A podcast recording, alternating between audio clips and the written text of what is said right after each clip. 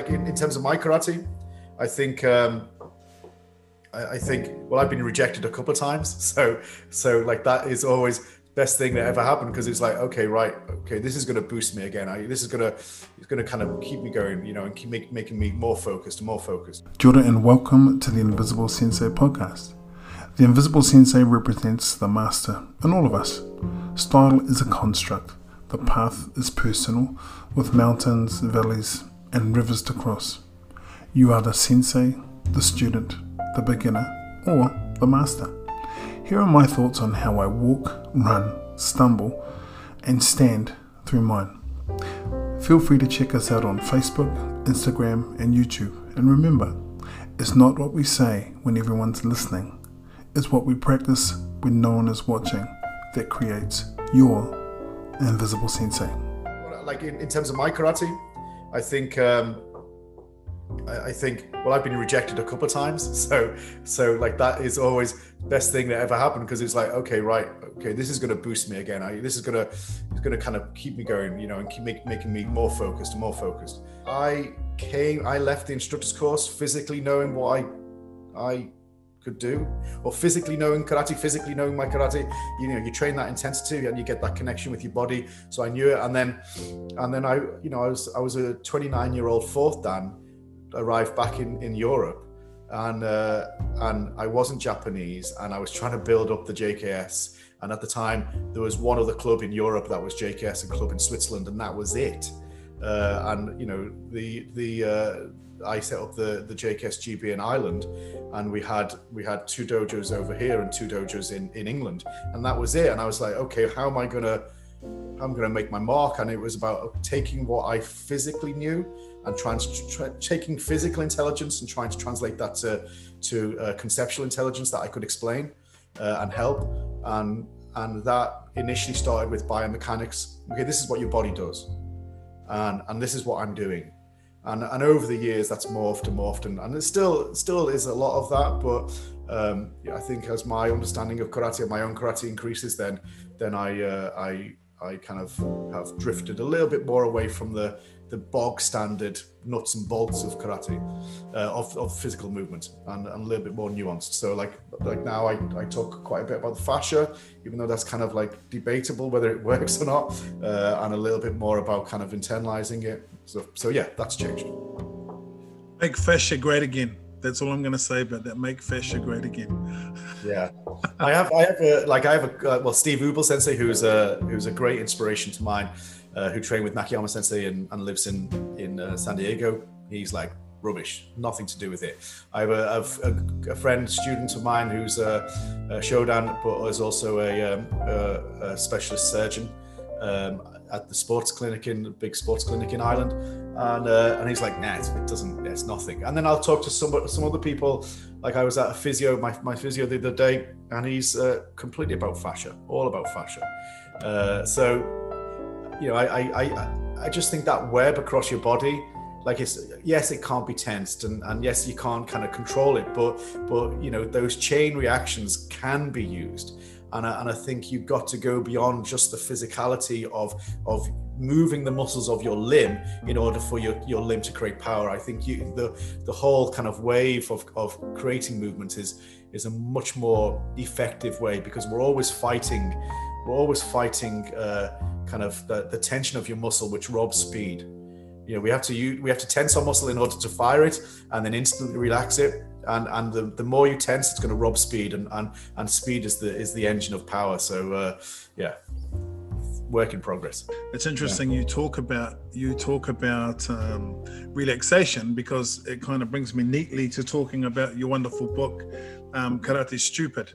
Now you, it's termed, if you look on the cover, it's a, a true story of survival. I got it a couple of years ago, yeah. and really enjoyed it. Uh, I really enjoyed it because, in Māori culture, in my culture, there's a, a thing called tohe. Tohe means a rite of passage. And when I read that, I'm going, my gosh, I'm learning about this man's rite of passage. Um, there was some wailing, there was some dealing, there was some anxiety, depression, um, physical ailments, um, brutality, friendship. It's a really, if you get a chance to read it, I will put it here. I'm going to put it here so you can see it. Okay, so get to it and the follow-up book.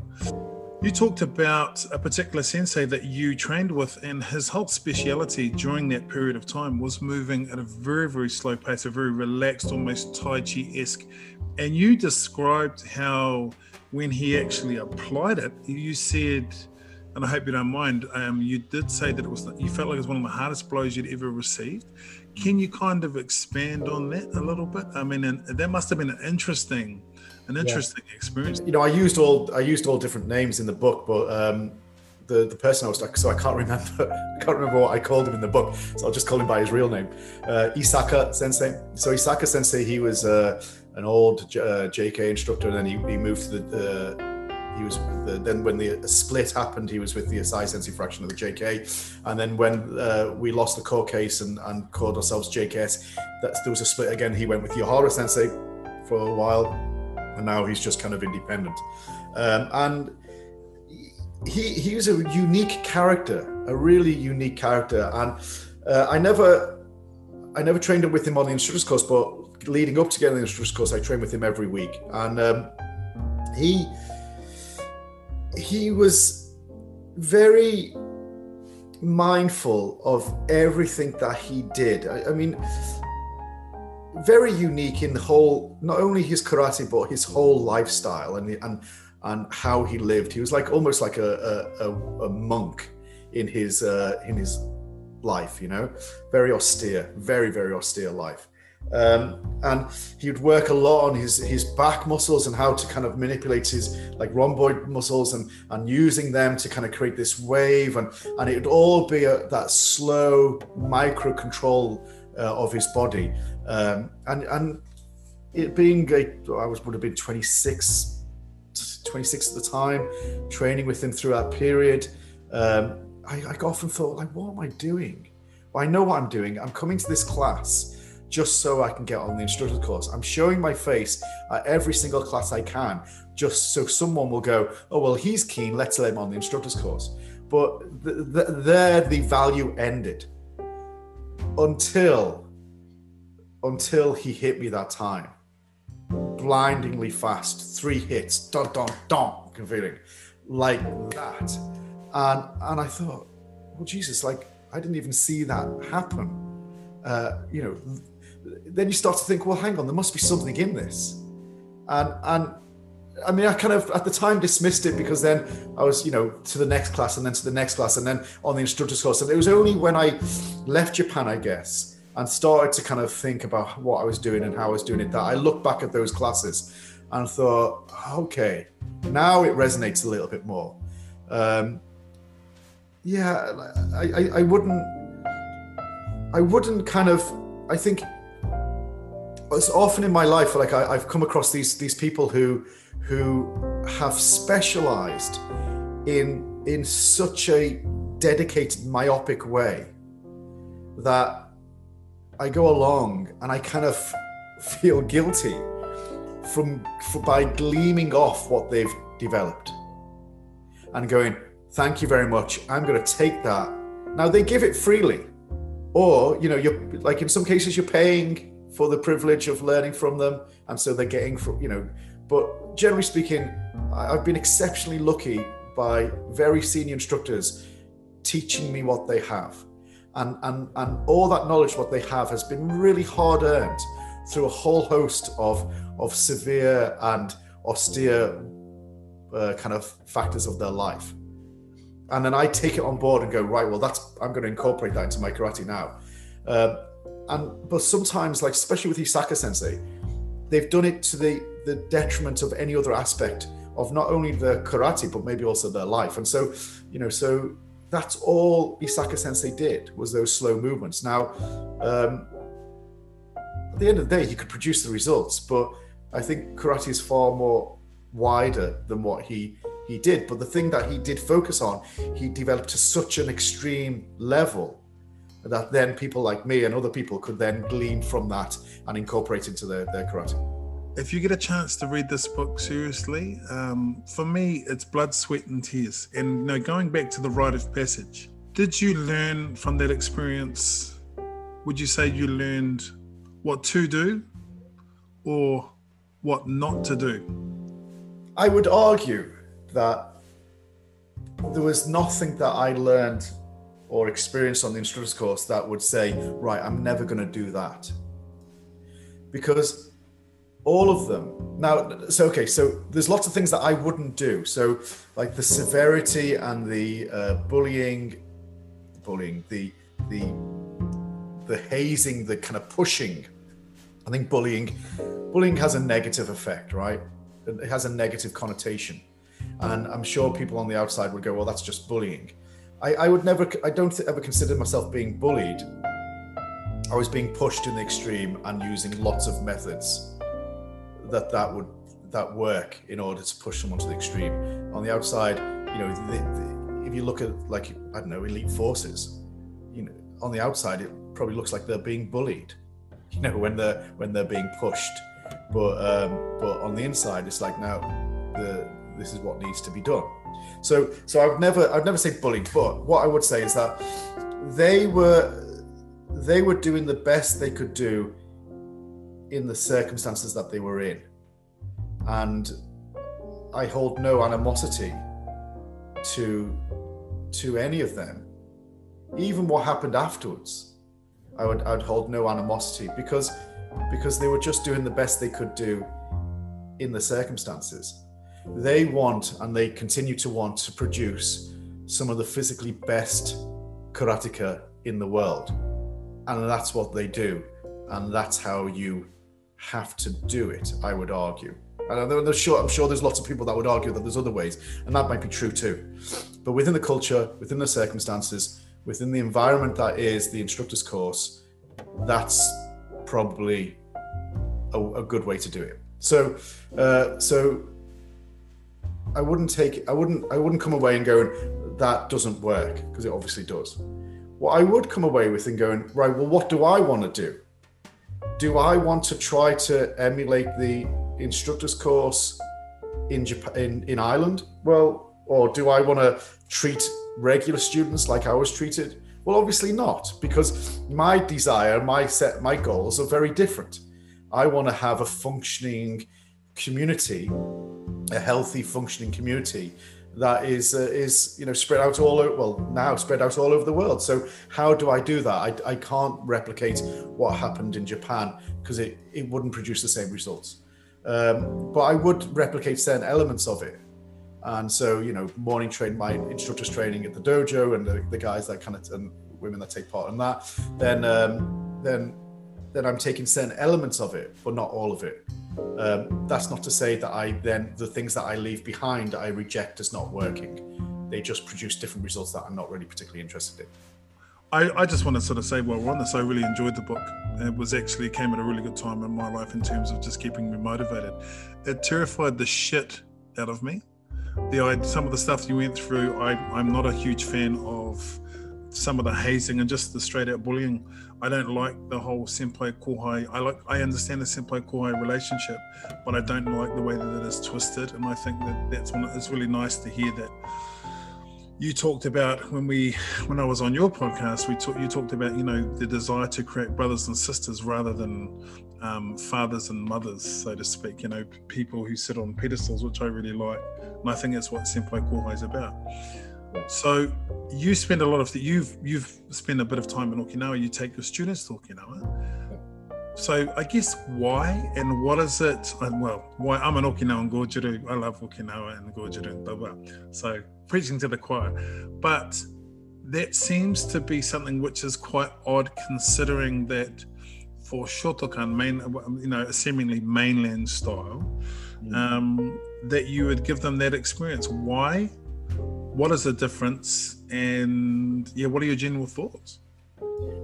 When I initially went to, I, I was first in Okinawa in two thousand seven, and it was for the, the J K S uh, World Championships. Uh, and it was fifty years uh, anniversary of Funakoshi Sensei's passing, and, and there was a big um, kind of monument kind of dedicated to him, and we had the World Championships.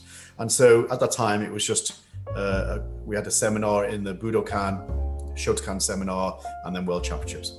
Uh, but you know, it was it's Okinawa's beautiful. You know, it's like tropical, paradise, you know, certainly back in two thousand seven, like it was not like what it is today, you know.